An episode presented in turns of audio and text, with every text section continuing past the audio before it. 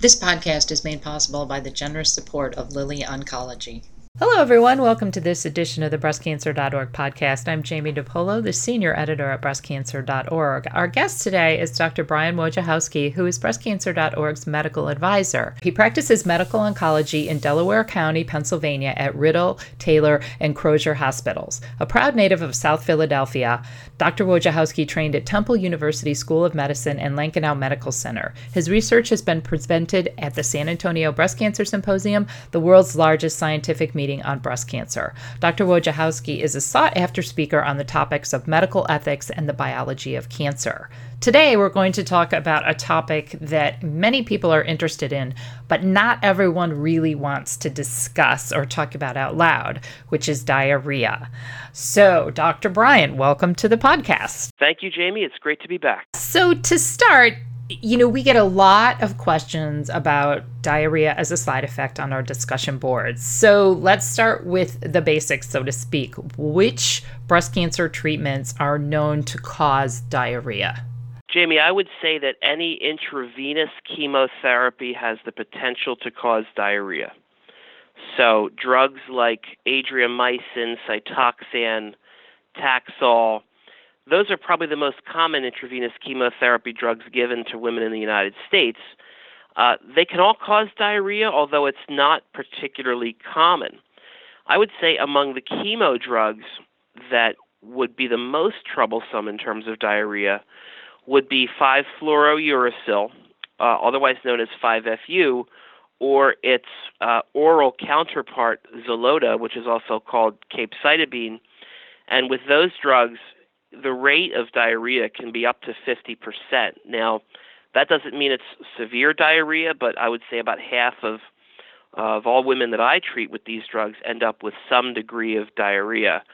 We're not giving a whole lot of 5-fluorouracil anymore in the United States, but if anybody's listening uh, internationally, I think it's more common uh, to give that drug in the early stage setting uh, overseas. Uh, or capecitabine are usually given for metastatic uh, disease in the United States. Now, some of the targeted therapies, I believe, too, are known to cause diarrhea, in some cases severe. Is that correct? That is true. Any of the what we call small molecule drugs, such as lapatinib or pazopanib, uh, can certainly cause diarrhea. Uh, even some of the targeted therapies that are given intravenously, uh, like Herceptin and um, and and drugs like that, can also cause diarrhea. Okay, so it's it's a fairly common side effect. Do we have any idea how common it is? I mean, do, is there an estimate of women being treated for breast cancer who experience this side effect? I would say it's probably around 5% who get severe diarrhea and when I when I say severe, what I mean is diarrhea that ends up requiring, you know, intravenous fluids in the office or hospitalization. But what about the less severe where it's it's happening, it's not severe, but it's annoying? Yeah, that would be up to 50% with some of the drugs. So that's pretty high. Yeah, I think it is. Yeah, and you know, even even one or two or three episodes of diarrhea a day can be very distressing and can be enough to to totally ruin your day and you know keep you in the house or or or what have you. Absolutely. And for two, I guess I'm curious, does the diarrhea last the entire time? Someone's on those treatments like for capecitabine. Um, is that the whole time or is it that it's you know when you start that treatment it's kind of bad but then it tapers off? Does that happen at all? Well it's very unpredictable. Uh, honestly if there's any pattern that i've noticed it's that the more cycles of chemo that a patient gets the more diarrhea they tend to get. So it, it, it seems like the effect builds up now, there's probably as many different types of diarrhea as there are types of chemotherapy drugs. So it's important to remember that not all diarrhea is created equal, and so depending on what's actually causing it, uh, it could happen really at any time. So, explain to me a little bit more what you mean by that, where it's not all created equal, meaning that it's caused by something else besides the chemotherapy or it's a combo of things? Diarrhea is often caused by a viral syndrome, so gastroenteritis. And that can happen literally at any time. Uh, food poisoning. Sometimes it's as simple as, you know, taking lactose out of the diet or taking, you know, taking something out of the diet that is, you know, wreaking havoc on the gut or mixing, mixing improperly with the chemotherapy. Um, some of our patients may be on experimental treatment with immune checkpoint inhibitors, so drugs that rev up the immune system to fight the cancer. And and those can actually cause a very dangerous form of diarrhea that's an autoimmune colitis. And that tends to happen about 8 to 12 weeks into treatment.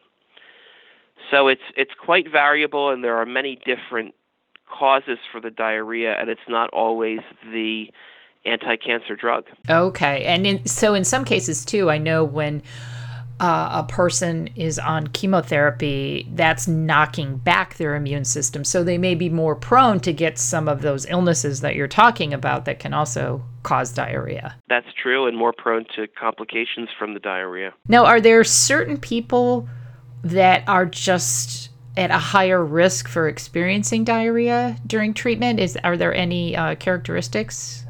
Yes, I think uh, one one thing that I've ob- that I've observed is that sometimes it's just a matter of taking dairy products out of somebody's diet, and that clears up the issue. So, I would say anyone who is known to have uh, lactose sensitivity may be more prone to diarrhea people who have a history of surgery on the bowel, particularly if part of the bowel has been removed, are going to have more diarrhea. And at least in terms of the drugs uh, Xeloda and 5-fluorouracil, a small percentage of patients actually have an enzyme defect which will cause them to get massive diarrhea once the drug is started. So there's a lot of different factors and you know patient characteristics that might predispose you to diarrhea. The important thing really is that diarrhea needs to be reported. And you know, I would I would encourage patients to keep track of their diarrhea in terms of the quality, is it watery, is it just soft stool?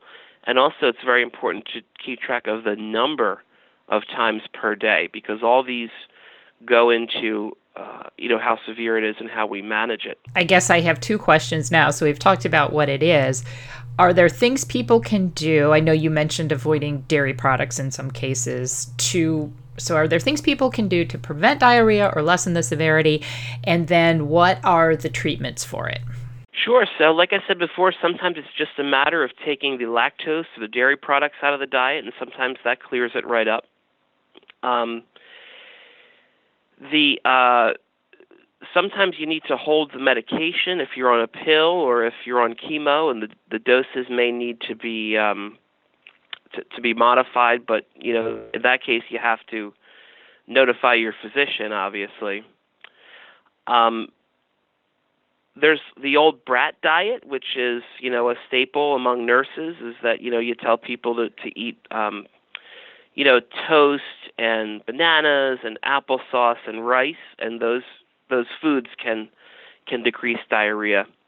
And then what was the next question? Oh, just as far as treatments, I mean, it sounds like there are a lot of potential causes. So, are there a lot of potential treatments, or are there some pretty standard treatments that are used? Yeah, there's uh, the the treatments that we probably go to the most would be um, things like uh, Imodium, uh, which is available over the counter. Uh, if Imodium doesn't work, we go with something called Lomotil, which is actually a prescription medication that requires. Um, it, it's actually a a weak narcotic, so it requires a doctor's prescription.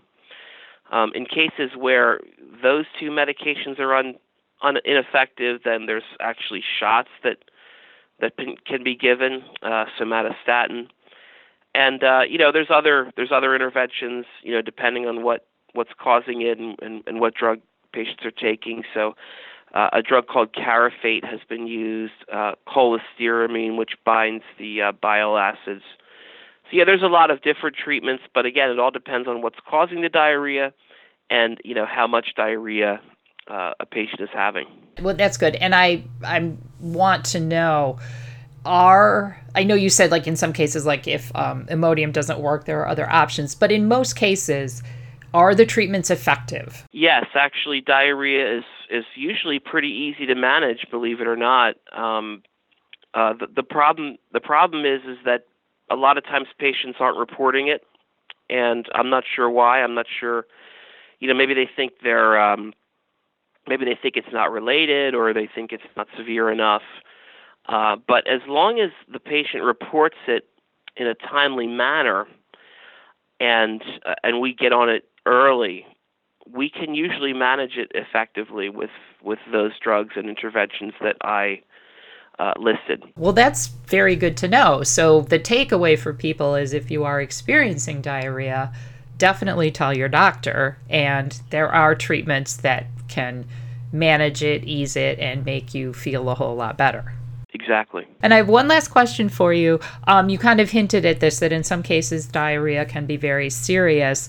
Um, what would lead you to believe diarrhea is serious? Is it the frequency? Is it the is it weakness in the patient? How do you like um, you know what when should someone be concerned? I would always advise a patient to report when they're having diarrhea, any amount of diarrhea while they're on treatment.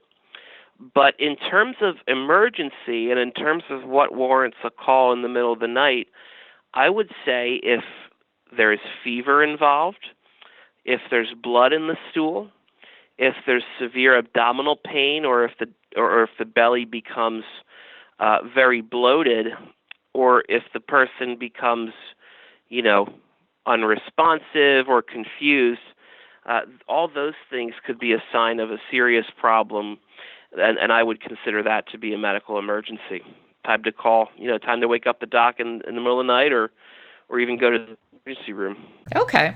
All right. Well, thank you so much, Brian. This has been so helpful. And again, not uh, the topic that everyone wants to talk about over breakfast, but certainly an important one. And I think this has been some helpful information. It's been my pleasure, Jamie.